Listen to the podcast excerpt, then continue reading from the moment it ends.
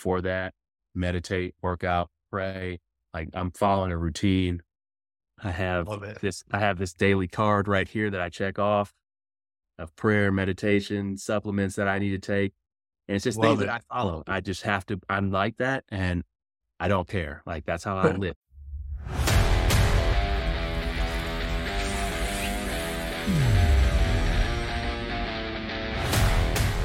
Welcome to Iron Summit, where we cover topics about health, fitness, and general performance through the eyes of former elite Division One wrestlers. We're live. So today we have an awesome guest, my my friend Bennie Fowler. Bennie played football, Michigan State, was a wide receiver there. Uh, two two time All Big Ten honor in college. Uh, went into the NFL as an undrafted free agent. Worked his butt off uh, ended up becoming one of the starting slot receivers for the Denver Broncos, Super Bowl winning Denver Broncos. I think one of the, the biggest claims to fame from Bennie. You can see the jersey right there in the background. he caught his last Peyton Manning's last NFL touchdown pass was was Bennie. Bennie was on the receiving end of that one. And uh, part of what I think so so cool about Bennie is after his NFL career was over, he was able to leverage a lot of the skills uh, and things he learned in sport to being very successful in the business world. Bennie now is a director at Michael Best, which is a nationally renowned law firm, focuses on M and A, and uh, you know, actually, I use Michael Best myself, and in the, the other side of my life on the business side.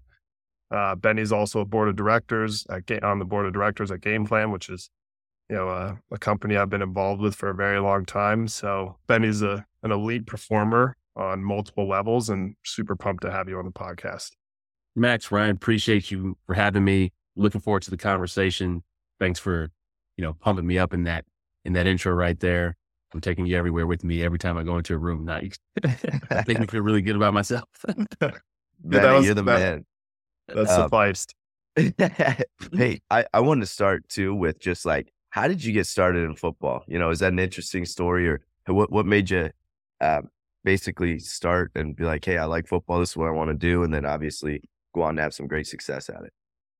Well, I would say when it comes to football or just sports in general, it always starts with my dad. My dad is a huge sports fan. My mom's a huge sports fan as well. But dad was taking us to Lions games early on and just wanted to immerse my brother and I into sports at an early age. You know, sports just teaches you so many different things in terms of how to be a teammate, how to perform at the highest level, how to surround yourself and and and, and set goals with incredible people. And in in life's a team sport. My dad always taught taught us that you know life's a team sport. You need people around you. So I played a couple years of little league with the Southfield Falcons and loved that. And you know went undefeated and you know, you're scoring touchdowns. And then I wanted to get away from that. I want to be a professional basketball player. I actually still want to be a professional basketball player. I mean, the contracts that these guys are signing are insane.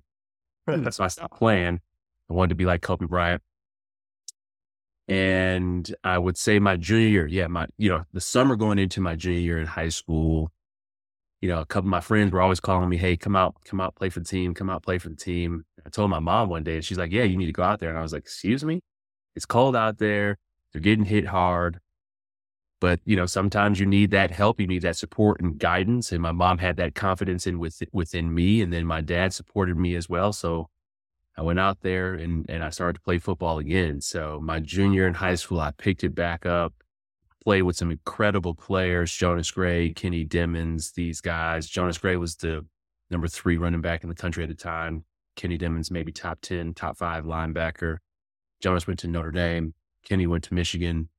So they had, they had college scouts coming to the game. So that's what actually got me back onto the football field was one conversation, phone calls from friends, and then my mom telling me to go back out there. So shout out to my parents for supporting me on that journey. That's that's pretty crazy. You didn't start playing football in high school until after until your junior year. Yeah, yeah. And then so and then you played Division One football at Michigan State, obviously. Mm-hmm. So you you had pretty immediate success when you got out out there. Yeah, I scored a touchdown very first game of the season. Wow, you know, just I've, I've been very blessed with natural ability in terms of speed and agility And in high school, I was able to separate myself and I went to a really good high school.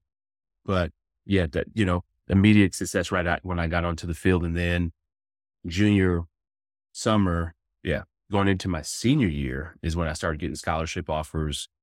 People came to watch me run track. And then I went to some seven on seven camps. I was still really rough around the edges in terms of my skill. I actually didn't know how to actually play. I didn't learn how to play real football until I maybe my second or third year at Michigan State. But in terms of the potential that I had, Coach Dantonio at Michigan State saw it. And then I had like a couple of other offers. I had offers from Toledo, Indiana, and Eastern Michigan. So I had like four or five offers and chose to go to the school that was going to have the most people in the stands, which was Michigan State, you know, 80,000 people at Spartan Stadium. So you can't beat that. And that's why I chose one of the reasons why I chose Michigan State. That's That's awesome. awesome. So, so what about your like training going up uh, through high school and into college? Was did you feel like you were behind? You know, starting so late. Like obviously, uh, you picked it up quickly, but I'm sure a lot of hard work went into that. And I don't know if that was like pretty stressful mentally, thinking like, "Hey, I'm pretty behind all these guys." Were you like doing a lot of stuff in the off season? Um, yeah, I guess what what what did that look like? And I'm sure it changed from high school to college, and then college to to pro as well.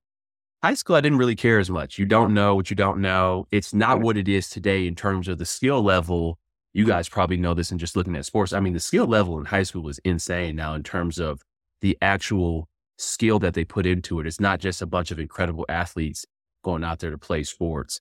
The skill level and the intention around these sports is incredible now. So shout out to the coaches and parents. And, I think we're just starting to see that generation or people like us who grew up in this, in this age. We now give back to a lot of these kids to help them understand the actual skill that take and what it takes to be great.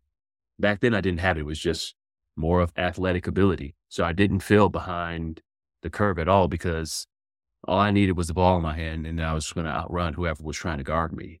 So I wasn't really nervous about that at all. When I got to Michigan State, though, it was a totally different story. I'll never forget my first seven on seven. We're out there playing. The young freshmen are going against some of the seniors. I'm lined up in the slot and I'm getting, I have to run an out route. So I got to run an out route. I'm in the slot.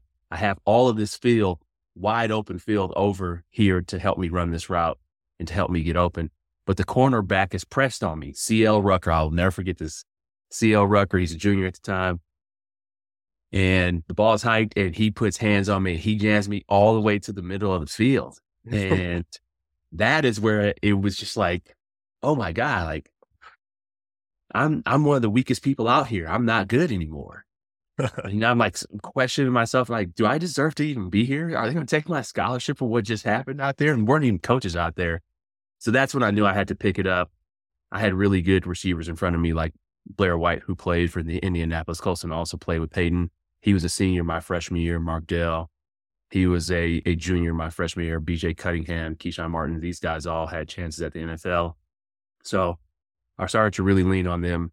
It's one of the most important things that we can all do in terms of sports, business, whatever it may be, is find mentors and people who are doing it at the high level that you want to be at. So I had to play catch up and I had injuries coming into college, so I didn't even play. I didn't practice at all my my freshman year because of a, a foot injury. So I was doing two days that spring and that summer, just trying to pick up skill level, just trying to pick up skill, footwork, understanding coverages. And I was able to have a little bit of success as a redshirt freshman, but I was playing catch up throughout my entire college career because most of these kids play college, they play football their whole life and they can see it. They understand it. They understand the concepts and so, yeah, I was playing catch up. And then when I got to the NFL, the game is just so fast that either you pick it up fast or you get left behind. So actually my skill level in the short, in a very short amount of time, I'll never forget when I got to the Broncos, I played in OTAs. I, I, was, you know, doing my thing in OTAs and I sent some of the film back to my college coach and he was like, what happened? I either, either you get with it in the NFL or you get lost and like, yeah, everything's on tape, but the, the level of play makes your skill level pick up super quick. Um, but yeah, in college, I was playing catch up like all the time. I wonder if, um, do you think because you had to play so much catch up in college and you started so late that you know, you coming in as an undrafted free agent, you just had the mentality like I can do, I can figure this out. Like I figured it out before, I'll figure it out here, and you were able to pick it up at the speed you needed to. I think that has something to do with it. I also think the level of precision that at Michigan State, you we run a pro style offense. And a lot of kids now they come from these spread offenses where you just run go routes or you run slants and that's pretty much it. Michigan State, we run the entire route tree. So all of the skills that I was picking up at Michigan State and then, you know, doubling down every summer, two, two, I was working out two, three times a day because of trying to, because I was trying to catch up. When I got to the NFL, I understood the concepts and I understood, oh, you need, this is how you run a dig. But now my job is just to focus on this. I don't have any other schoolwork because now I'm graduated. I mean, it was just even more of an emphasis on small details, and that helped me pick it up, pick it up even quicker. And then, if you want to play with Peyton, you have to be on point, or you're just not. You're number one, you're not going to be on the field, and then number two, if you're not on point, you're not getting the ball. Yeah, it seems like you like. I, I don't know if this is like growth mindset's the right word, but um, obviously you're very intelligent and you pick stuff up quickly. But it seems like you're you're seeking out people to help you kind of get to the level you want to be throughout like when you're in these stages of learning stuff and I, I think that's such an interesting and such an awesome way to learn because it's the fast track i think it's so hard sometimes where you know young athletes you can tell them till they're, till they're blue in the face and they won't do it and then once they learn that hard lesson of losing a, a game or losing a wrestling match or something it, it sinks in did you ever struggle with um, I, I guess what I think a lot of people aren't super coachable. Is that something you'd feel like you had naturally, or did you learn that, you know, from your parents, or what what made you like really lean into some mentors early on in your life um, to to take good advice? Because I think a lot of people struggle with taking advice and not seeing it as criticism, but seeing it as like constructive criticism. I would say watching my parents' progression throughout their professional career helped me seek out mentorship because they were seeking out mentorship. My mom and dad, they would meet with people who were at the levels that they aspired to be at. So when you see it in the household or you see it in real time with people that are your parents or people that you love. You see, you see it and then you want to reenact that. Also had a mentor of mine sit me down and say, Hey, everything that you want to achieve in life and the levels that you want to achieve or the, the places you want to go, people have already done it. Just follow what they did take the good things that they've done and then apply it into your own life. Now, you apply it in your own way, but getting to the NBA takes hard work, it takes discipline, it takes sacrifice, it takes people around you. Those things aren't going anywhere. Same thing in business. If you want to be a successful CEO, a successful entrepreneur, a successful family office, there have already been people who have done it. How about you just pick on pick on them, ask them to to teach you, and then take what you like that you can actually apply in real time that and the concepts that you actually understand and then operate from a place of strength. Because in life, I mean, yeah, it's just, it's been done before. I mean, besides like some of these AI companies and things like that, like most of this stuff's already been done. But even operating a business, the fundamentals are, are have been the same for a very long time. Business concepts are actually very simple. Executing them are, is hard. Being successful yeah. in sports is super simple. Executing is hard. Winning is hard, but the concepts are, are have been the same for hundreds of years. Yeah, that's such a good point. A couple of things there, um, because I think we, we, mm-hmm. there's a lot of wisdom in what you just said. But the the first is, and I love your story because I think there's a lot of, especially high school athletes, who get a late start, whatever sport it is, and feel like they're so behind they can't have success. But the truth is, is you can if you dedicate yourself, you put in those two, three practices a day, you you do mm-hmm. find good mentors and you actually listen to it, you are coachable, you can have success starting late. You don't have to be specialized in a sport from four years old, which is, you know, what a lot of kids are doing now. Does it help? Yes, but you can still have success if you start late, especially if you're coachable. So I love that point. And and the next point is that, you know, kind of just because something is simple does not mean it's easy. Right. And I think that's a great, great point you made. You can have something that it's fairly simple. You know what to do, but it's hard to go and execute. It's like yeah, I know what I need to do. I know how hard I have to practice. That part's simple, but going and actually doing it is not easy. It's a hard thing. One thousand percent. I mean, hmm. I mean, we could we could break this down in so many different ways in terms of the sports, in terms of understanding things, especially when the concept of football. I mean, when I tell people, it's one of the reasons why I can't actually get into coaching because I don't know what I would actually be coaching. Because a lot of these things, a lot of the things that have to be done, you have to take self ownership with. You have to take self ownership with, and it's one of the reasons why I don't I don't coach sports because I'm like I would install plays, but like getting open, I didn't I didn't learn how to get open in the NFL. You either find a way to do it or like you won't play or you won't you won't have a job. Like we're at the highest level. So I think people have to take ownership as well. Sometimes there people are like, well, hey, what do I do? No, what do you think is best? What do you think is best, and how do you implement those things? I don't Max, Ryan, like how have you how have you guys done it in in your life, and and how, how have you guys incorporated these things?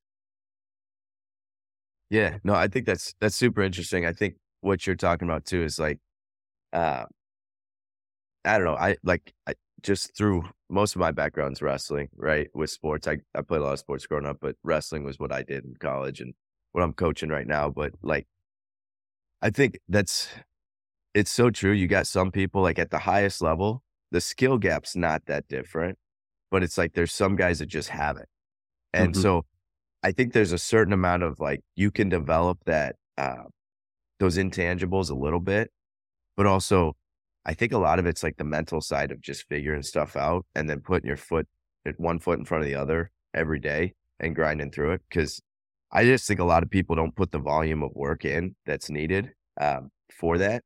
And I think seeing what other people do and constantly taking feedback and being coachable, like we're talking about with with your career, um, I think goes a long way. Uh, and then obviously there's there's somewhat of a genetic component I think that comes into play. But why don't you think people put in the effort though? They people I, that's one of the things that I mm-hmm. always I'm always super curious about is like why don't people like want to work hard or oh I want to go to the NBA or I want to be a college wrestler I want to be a professional wrestler but like they don't want to work hard like that it honestly it, to me it doesn't make it doesn't make sense like oh I want to do this but I don't want to do that. There's so many aspects. That one, I think here, here's like uh if you before you get to the super elite level, I think a lot of people just don't want to do the hard work, right? Like it hurts. Growth hurts. Um, like we talked, it might be simple of knowing what to achieve. So you got to have like some intrinsic drive. But then when you get to the high level, and I, I've seen this, like some people don't want to do the hard work because it's like you're putting yourself out there and then if you don't achieve it, it hurts more. You know what I mean? Whereas like if you if you do do like everything right and you pour your and then it just doesn't work out for you, it's gonna suck really bad. So I think there's like this like it's a little bit like not asking that girl out, right? Because you go and ask her out and she says no, it yeah. sucks. But like so there's like that mm. that fear component as well, which you know, like one of the things I try and do, you know, when I coach now or when I employed in my own career is rather than being like result oriented, I was just trying to, and right, we talk about this on this podcast a lot, is being process oriented. So you do, when you're doing the hard work, you're just doing the work to do the work. And then whatever the outcomes are, the outcomes are. That way it takes a little bit of that. You can't control the outcomes, right? You can only control the work you do and your attitude and effort when you're doing it. So I think like if more people were employing that mindset, maybe more people would be willing to do the hard work. But the thing is, is like a lot of people don't. And you go into most high school football practices, you know, most high school wrestling practice, the, the, the focus is on winning, which it has to be. Mm-hmm. But the athlete should also be focused more on the process in the meantime. I think a lot of the best coaches do, do do that, but I don't know if it's as, you know, as widely preached as it should be. I appreciate you you bringing up the the fear component of things and you putting yourself out there. I think that's one of the things that drove me. It's not necessarily the most healthy thing, but my parents let me know early on that I had a lot of gifts. So I had a big fear in terms of if I don't work hard and I will be wasting my time and talent. And that drives me, that drove me, and it still does. And it's not always the most healthy thing because I'm worried about other people's opinion, but I appreciated that. I I knew from an athletic standpoint that I should be playing some sport professionally, just as in high school. Like that's there's a responsibility there to me when you have that type of athletic ability or you have that type of ability in whatever you may be doing. If you can if you can do certain things that other people can't do, how do you not have a responsibility to go out there and, and tr- at least try?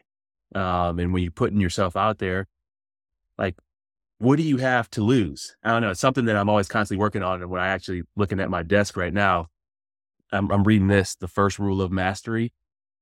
Stop thinking about I stopped worrying about what other people think of you because I think this is one of the things that limited me in my career, but it also drove me. I, I, would work, I would work out four times a day and work on things because I didn't want to drop the ball in front of 80,000 people. I wanted to catch it.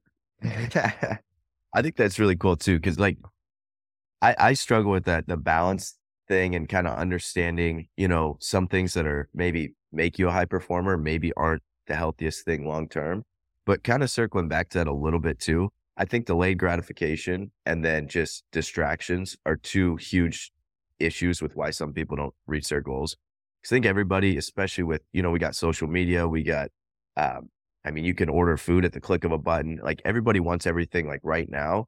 And so if they don't get, you know, whatever the starting spot in the first month of playing football, they're like, oh, this stinks, you know? And I think they're not willing to put in, you know, five, 10, 20 years to get good at something.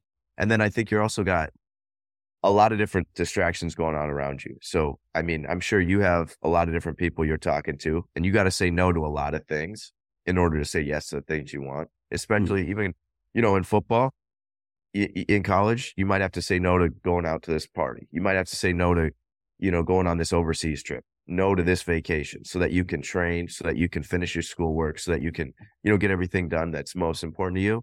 And so I think prioritizing stuff's hard and then also just locking in because I, I firmly believe if you locked in for 10 years on something, you could be a master at just about anything you want to do.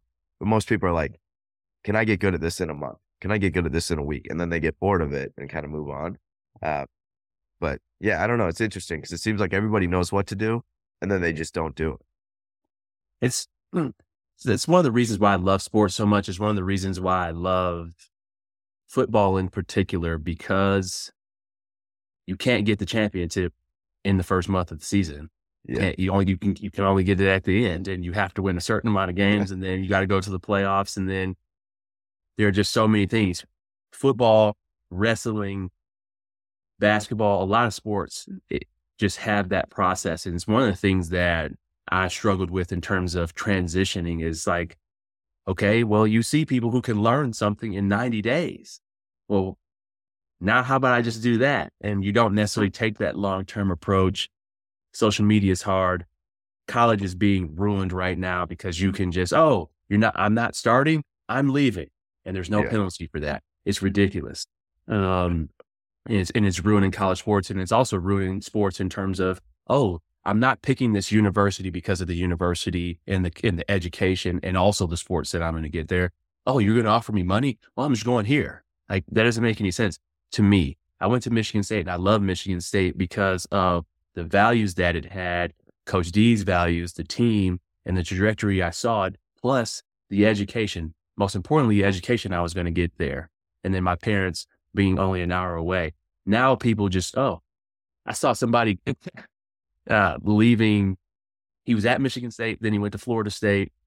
Now he's entering the NFL draft, and he's got like th- two schools on his um, letter that he's yeah. leaving by. It's like you don't even care about the university anymore. You don't. No one cares about the university anymore, and yeah, as, at least as athletes, and it's.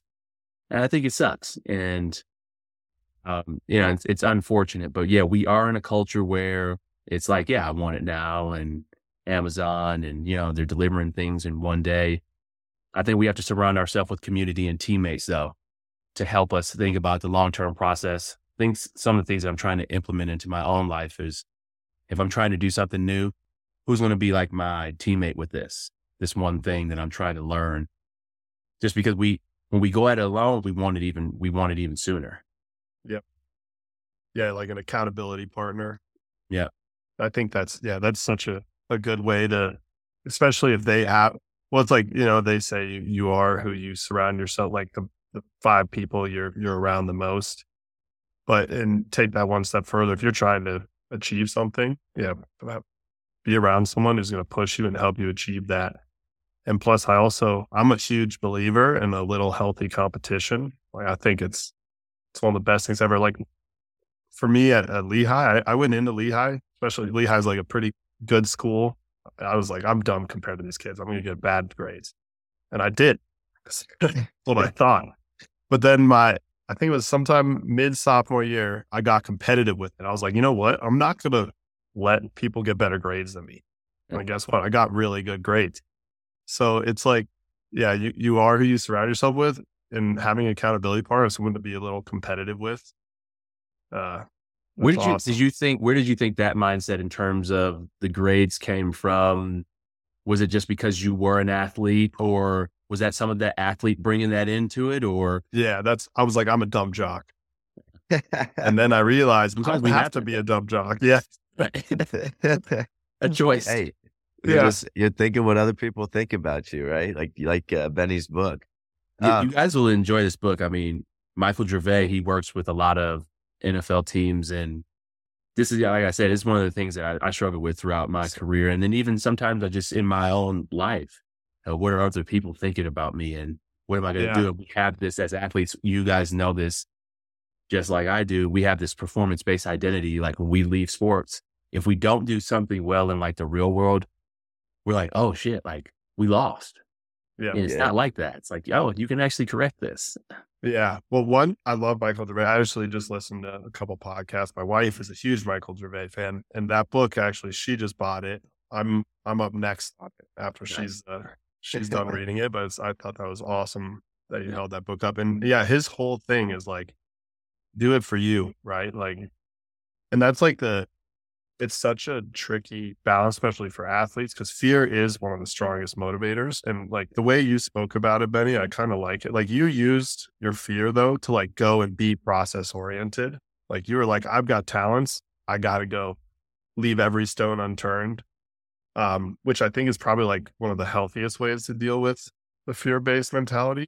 But like as an athlete, how do you balance that that fine line of like fear being the motivator with like just trying to be the best version of yourself being the motivator and that's where kind of the magic is and i don't know if there is a correct answer or where the line is but you can you can do both i think high performance or therapists psychologists i think that's where i leaned on when i was playing and i'm even getting back into even more of that now um, because life is still to me, we're performing and we're yeah. trying to perform at the highest level in relationships, family, work, and we need that support. I think now where everything is with the mental health stigma and and everything that you want to do and achieve in this blue ribbon culture that we we we live in, I think we need that guidance and support of people who really understand the mind and the brain on a better level like this, it's one thing to read the book and Michael Gervais. It's one thing, to, and then it's another thing to practice that work and being mindful and intentional. And that's where I'm always constantly trying to put myself in that position to to still do that type of work.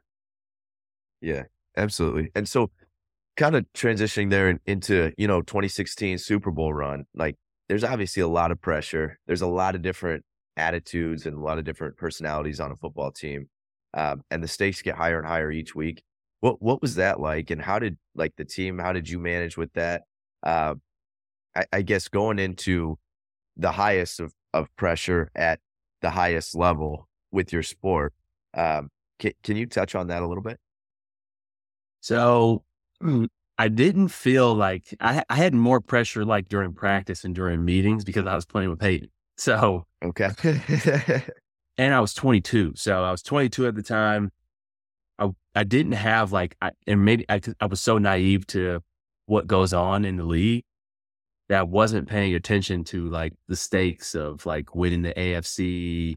Like I felt a little bit of pressure in the AFC championship game. You know, you, you can feel that, but there was no pressure in the Super Bowl because the, my first year we went 12 and four. we we lost in the first round, but we had the number one seed. And then my second year, we had the number one seed, and then we went all the way to the Super Bowl. So I'm like, okay, this is how the league goes. Yeah. this is how it is. Like I had one state, cha- I won three state championships in high school. I won two Big Ten championships and a Rose Bowl in college. So I'm like, okay, the league is like this too. I've never had a losing record in my life until later on in my NFL career. So I was super naive. So I can't say that I actually noticed a, a lot of pressure. So I was just like, okay, it's cool. Like I'm still, you know, do your job. But I think going back to us talking about process, I was only focused on being in the right place at the right time for Peyton. So I didn't have to focus on like, oh, we're going to win the Super Bowl, or we're going to get this amount of money, or we're doing this and that. I was literally only focused on my job and it helped me perform at a super high level because I was like, all that matters is being in the right spot for him. So he doesn't get pissed at me. So I'm not saying that I actually understood that at the time, but looking back and reflecting on that, I was all process oriented because I was only focused on doing my job for him. He was like being super meticulous in terms of, you know, the way he plays the game. So later on in my career, though, there was pressure, you know, because I wanted to get paid and it was all external. And hey, I'm hitting free agency or I want this amount of money. I'm looking for the $100 million contract. And that caused me to play inconsistent football, shitty football at, at times and opportunities where things just didn't pan out. So, you know, early This on, a- Yeah. I love that. It's a, I think it's, it's a huge point is when, when you had Peyton riding you and like it was so much process orientation, you performed really well. You were focused on just running your routes, being where you had to be at right place, right time, play by play. You weren't worrying about like, oh man, I got to have this many receiving yards by the end of the game. This team, I got to win. You were just focused on exactly what was, you were in the present moment. Yeah. Yeah. And then as it got more, yeah, more distractions, more things to worry about, being more results focused, it's harder to perform. It's something like, um, and Ryan, I'm sure you know, Ryan coaches wrestling at a really high level. I help out with some high school kids on occasion. But one thing I tell them is like, don't wor- don't think about winning or losing the match. Think about like scoring points, or think about the positions you want to dominate. Mhm. And I think it's like a sim. It's a similar thing. You're, you're taking the focus off of the, the end result, something you ultimately really can't control, and focusing on what you can control, like which is where you are, how you're gonna, what move you're gonna do next. How am I gonna run this route?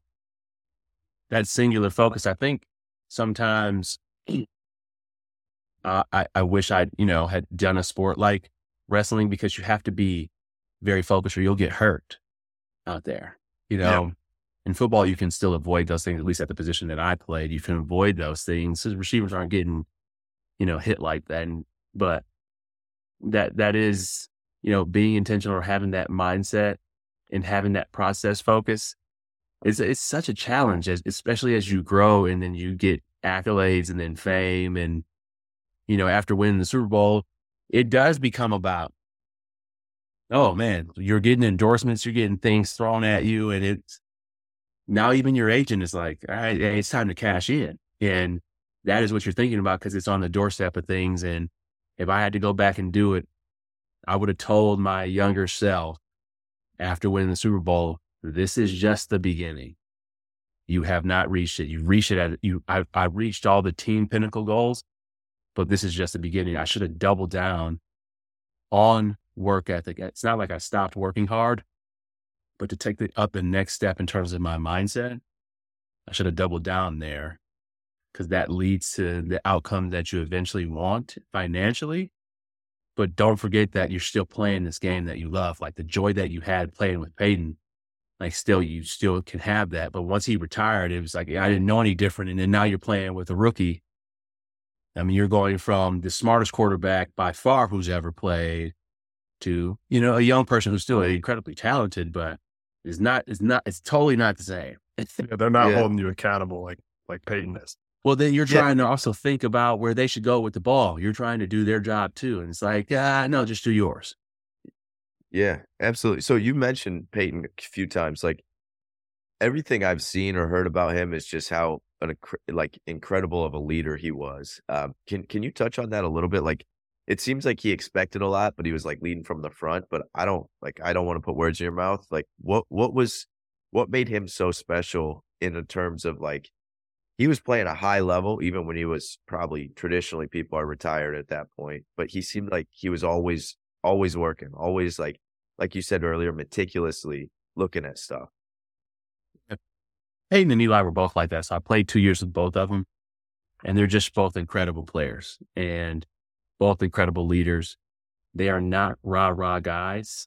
Um, they are lead by example. First, first people in the door in terms of film, in terms of understanding concepts, in terms of helping you understand your role on the team. And Peyton was really good at that.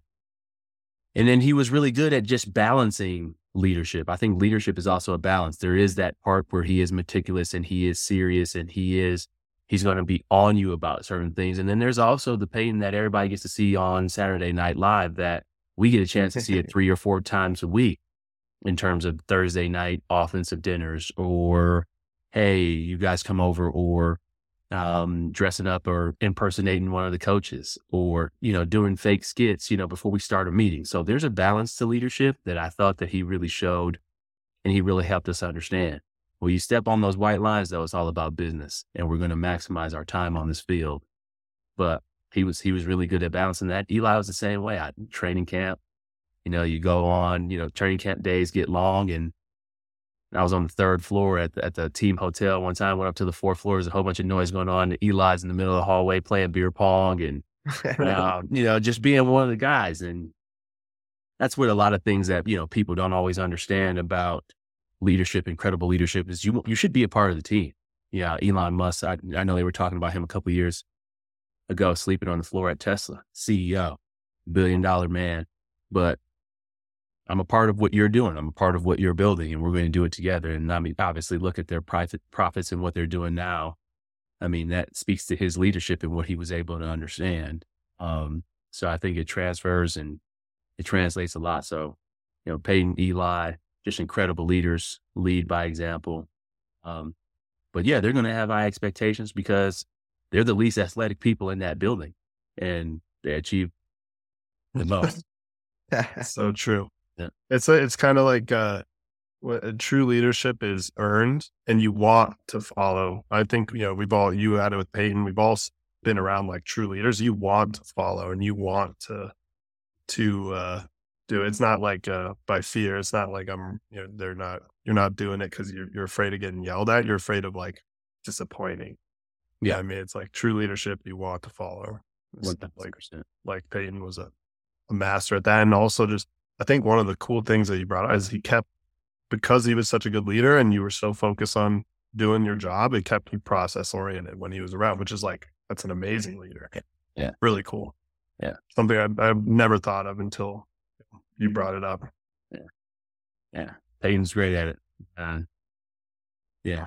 Just watch him go through his process and then, yeah, you just, yeah, as you're thinking about, you know, you want to follow these leaders when you think about it, and when I think about it, you don't want to mess up for these people. Yeah. Like want to, you don't want to, you don't want to have any regrets. And that's what I had when I was, when I was playing with Peyton. It was just like, man, like at the time, the GOAT conversation was between him and Brady, but Brady only had three championships at the time. And then when Peyton retired, it was three to two, but Peyton had every record though. Yeah. He had all the passing records. I was there for that touchdown record. I was there for that. Seasons, single season passing yards. I was there for that. Like it's things that you know records that won't be some records. Some of these records won't be broken, but mm, yeah, you know, pretty cool to be around that, be around that level of greatness and learn from it. Yeah. yeah, yeah, that's awesome. So. What was it like? I guess your transition. I mean, this was everything to you, right? It's your job. It's probably every waking second outside of hopefully you could get away a little bit mentally at, at night, maybe. But uh, like, what was the transition like? Because you go from everything's all consuming to like, oh, I'm going into the real world. And I think a lot of people struggle with that transition, especially in professional sports where it's like this meant so much to you for so long. As much as we try not to attach our identity to it, I'm sure it happens. Uh, how how did that transition go for you? Was that hard? Did you think about that a lot, or was it something that you know over the years you kind of figured it out? And obviously, you're doing awesome now. Um, so what what did that look like? I think I'm still transitioning. I think I played a game in three years, but I think there's, I think there's always going to be a transition period, at least until like where I don't feel like I have any athletic ability left in me. I think, you know, Max, Ryan, you guys can both speak to this. I and Max, I was even talking to Axel about this. It's like, I mean, we're still young, we're still athletic. Like part of me still feels like some I can go out there and still play. And I don't want to, and nor do I want to put myself through that type of rigorous training to get back onto the field. But, you know, when I look at Steph Curry or LeBron or any of these people, like they're older than me. So. I still have a part of me that's like, oh no, you should still be in shape. You should still be in elite shape. Like when you walk around, I still, I'm maybe, I'm four pounds over my playing weight right now, but I'll always be close to my playing weight it'd just be disrespectful to myself not to be like that. Uh, so there's a part of me as an athlete that will always still be there. I think I'm still transitioning in terms of the corporate world is not as competitive as competitive as people think it is. Companies compete against each other, but people within an organization, there's a CEO and then this other person doesn't have the same standard and they don't operate the same. They don't, they don't work the same. You know, people really clock out at five. Like that's a thing. And mm-hmm. I don't understand that. Like, you know, I send emails, you know, I don't always check email, but when I send an email, I can send an email at 10 o'clock. Or if I feel like I need to respond to this, I'll respond to it. It doesn't matter if it's after five or not. And I think that's one of the things that I, I won't lose about me. Um, but you know, like, like somebody shoots you a text, like you should respond to that. Um, or if it's about work, you should respond to that because that's your job is. So I think I'm still transitioning. I think people have helped me in terms of my scheduling and I've, I've gotten back to a very, at least Monday through Thursday, pretty process oriented schedule in terms of how I operate throughout my day. The time I work out, it's very consistent. Somebody helping me with the workouts, somebody helping me with my nutrition, um, therapies involved in that um, a high performance coaches involved in that, but really having my meetings scheduled throughout the day um, and and trying to follow a similar structure throughout that is something that I am I'm I'm very I put boundaries around that because it just it helps me. I've been yeah my schedule like was like that in the NFL and in college for 15 years, and it's just kind of hard to break that. And my dad's my dad's like that as well. It's just yeah. You know, between eight and and five, these are the things that can be scheduled. This is how I want it scheduled. So, I mean, I'm, I don't take meetings until 10 most of the time. 10 to 5 is when I do meetings. Before that, meditate, work out, pray. Like I'm following a routine. I have this, I have this daily card right here that I check off of prayer, meditation, supplements that I need to take. And it's just Love things it. that I follow. I just have to, I'm like that and I don't care. Like that's how I live uh, man, I identify with that so much. I think it's, especially if you've done sports at a really high level, you're never going to be able to get rid of that aspect. I think that's like part of what some people really struggle with, or like sometimes athletes, they'll go like so hard the other direction, they'll tend to like really struggle. But if you're like, even if you're not doing sport, you're trying to be a high performer in life, and then you have structure and like meaning to the day. Um, it's, it's a huge aspect to the transition. And I totally like, I so much so I get what you're saying about being athletic and wanting to use your body. So I'm trying, I'm still competing in powerlifting. There's probably no reason for me to other than I still have this like itch to to do something physically, right? Like push yourself yeah. physically. It like keeps me sane during the workday. Yeah. Um so yeah, it's I so identify with that and I think it's awesome that you have and I think this is something like any of our listeners can can take is like the way you approach your day, how you structure it. You have certain things you're trying to get better every day. That checklist is awesome. That's badass. Appreciate it. Appreciate it. I think that's yeah, that's what we all want. That's what sports it, sports has given us. Um, yeah, I think, and we've talked about this too, but it's it's kind of like uh, sometimes people think that, and this goes back to being process oriented or, um, but sometimes people think the the results are what makes you happy, or like the big wins, the Super Bowl championships, Ryan's national title, you know, the big bench, whatever you want to say is like the the accomplishment, but what actually as human beings makes us quote unquote happy or you know feel good is the work itself. Yeah. The fact work itself is the win, not the win. Yep. The champions are built on a thousand invisible mornings. It's one of my favorite quotes, and it it it is that. I think I, I I mean after we won the Super Bowl, I cried for 20 minutes straight on the plane ride back. And it was it was because of all of those things that you just said. Like it was the work that was done. It was the times that I've been best, times that I dropped passes, and the times that I just, oh, you didn't give up. And like, look what happened. Yep. So, yeah.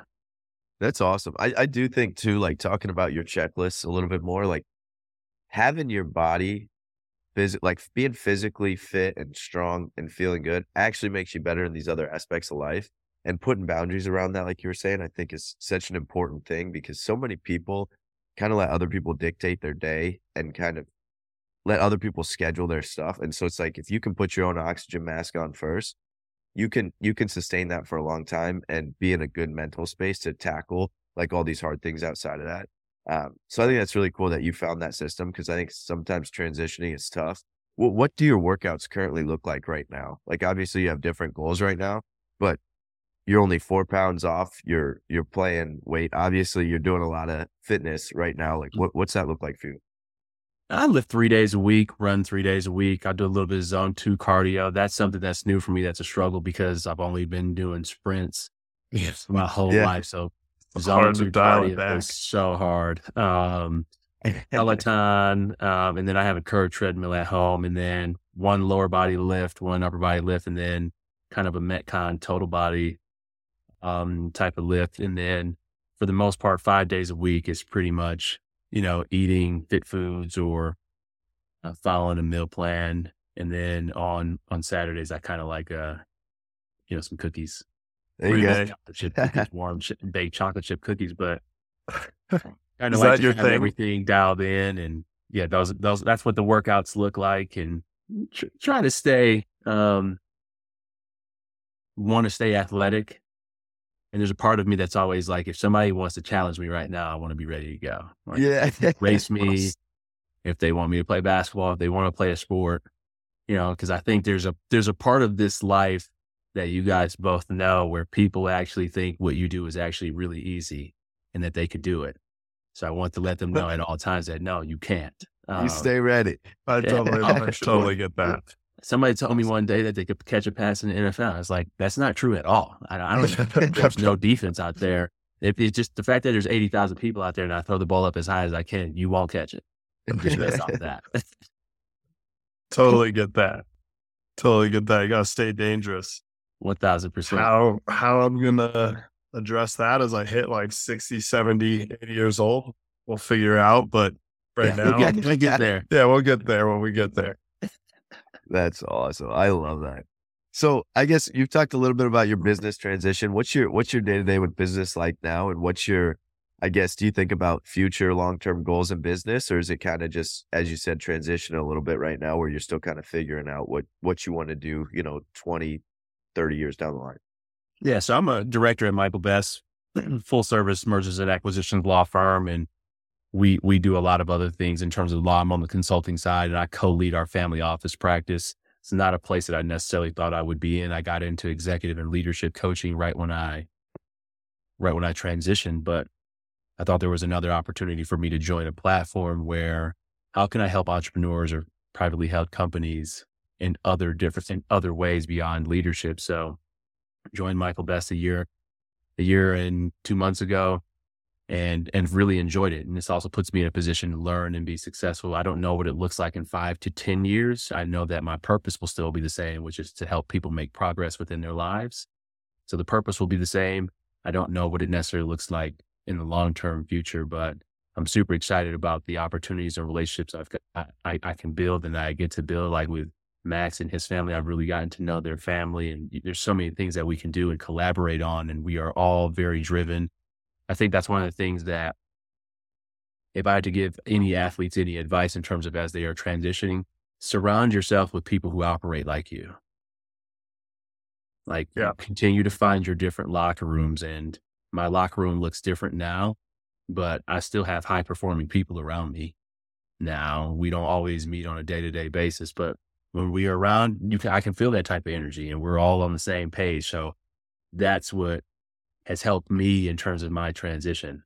I am not, I don't surround myself with people who are slacking, who are, or people who are average. I don't, I don't do that. Yeah. My wife's not average. I'm not average. And the people that we're talking about, you, Ryan, we're just now meeting. But I already know that you're driven or else you wouldn't be around Max. So yeah, I, I love that. I think that's that's that's awesome. I think you like you said, I mean, if you're you hold that higher standard and you have people around you that are holding that standard, that's your normal. So you have people pushing you and no, I, I think that's awesome. Like if I'm if I'm in a room and I'm the smartest guy in the room, I'm in the wrong room. I, I want to be the dumbest guy in that room. One thousand percent. Good thing for me, I'm usually the dumbest guy in a room. It's not hard. Um, what? I, uh, here's a maybe a tricky question. I'll put you on the spot. But what sport like what skill from sports, from football, you know, the performing at a high level there, do you use most in the professional world? Uh, building relationships, building rapport with people. Something that you in college it's not as frequent because you know you're you're there at least with your same core group of guys that you come in with for at least four years. In the NFL, the roster is different every year. You have you know 20 core guys out of the 53 maybe less than that, but the roster is pretty much different every single year. So you have to build rapport fast, get on the same page, and be ready for, hey, I got to trust this guy to do his job because if he doesn't do his job, it's going to be hard for me to do mine. And then now the consequence is number one, we're going to lose. Number two, I could be unemployed. Number three, he could be unemployed. Number four, the coach could be unemployed. So there's a lot that goes into that. And you have to build trust and rapport quickly and be able to have tougher conversations quickly or get on the same page. And I think I do that naturally with the way I build relationships right now is that I, I can tell from, you know, four or five interactions if not if we're going to do business, but like if, you know, how our cadence is going to be and how we're going to try to help one another. Or is this a give? Are we both giving or are you just taking from me because of what I have? Not in terms of money, but in terms of like my relationship capital or the way I show up. And if you are a taker, like you won't be around me long. I can see it a mile away. Mm-hmm. I love that too because I think everybody that uh, the, everyone that's at like a high level, and I think Max, you do an awesome job of this. Is like they're always trying to help people and connect people, right? And so like those people, it always comes back to them tenfold, and that's not the reason they do it. But when you're always like helping people out and connecting people and you got a lot of friends, your network is so much better. Um, and I think it takes a long term vision to even like think that way because like you're saying, like relationships, you can tell pretty early on who's like there to help you and who's there to help themselves. Mm-hmm. And, and I think that goes a long way. And I've noticed that a lot just from, um, just being around Max, like Max is trying to help everybody at all times. And I think I, I really respect that. And I think it's awesome. Um, and it helps foster so many cool things that you like never would have happened without it. Absolutely. Puts you in a lot of different rooms. And the way that people will introduce you when you are a giver is totally different than when you are a taker.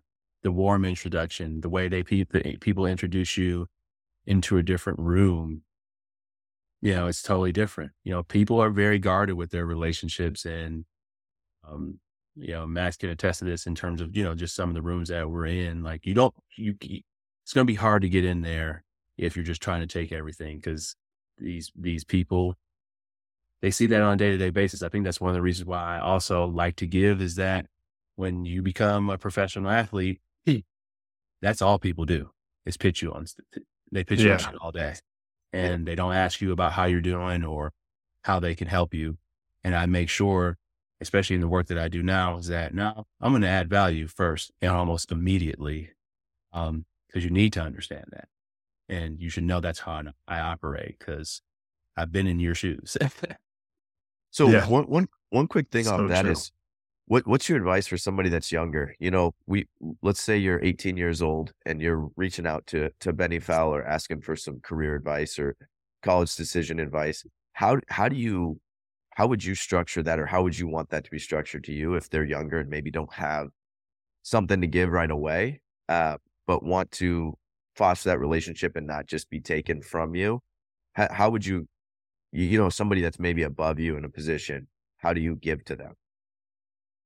I would tell them that their reputation is everything. So watch how they show up. I think in college, you're blessed to have kind of, you know, that you, you can make mistakes, you know, that you can have fun, but, you know, be careful with your reputation. Your reputation is everything. Some of these people that you are in college with, or some of the people who have just graduated, they are noticing you. These are potential people that you could be working with in the next 5, 10, 15 years. And first impressions are everything. Relationship capital is the most important capital that you have. And you need to learn how to build relationships. You need to learn how to maintain these relationships just by being yourself and finding ways to connect, finding ways to help, finding ways to ask questions and learn and grow. Reputation, relationships, I think in college are super important. If I had to give myself any advice when I was doing that in college is venture outside of the football team, my man. Go learn other things, learn about other people. I do that now and I did it in the, in later on in my career in the NFL, but I think COVID, the one thing that COVID taught me was that there was another part of the world that I had no idea about, you know, all the racial tension, all the way the mental health battles. I had no idea any of that stuff went on because I was in the 1%. So I only focused on sports and I'm playing football and I'm trying to make a living doing that. And I don't know what, I never paid attention to it until the world stopped. And I was like, oh shit, like all this is going on out here. And like now you're a part of it because the NFL isn't going on. So um, that's what I would tell my younger self is that there is more to life than sports. Learn about what other people do. Know that the other person across from you has gone through something that you have no idea how you would actually get through and come and come with an open mind. Love it. I think that's a perfect way to end, Bennie. Thank you. Uh, thank you Hope I for your didn't talk time. too much. I hope you guys enjoyed. No, not, not at all. We're here to listen to your wisdom. And uh, thank you for taking the time and chat soon. Awesome. Bennie, you're the man. you. Appreciate you.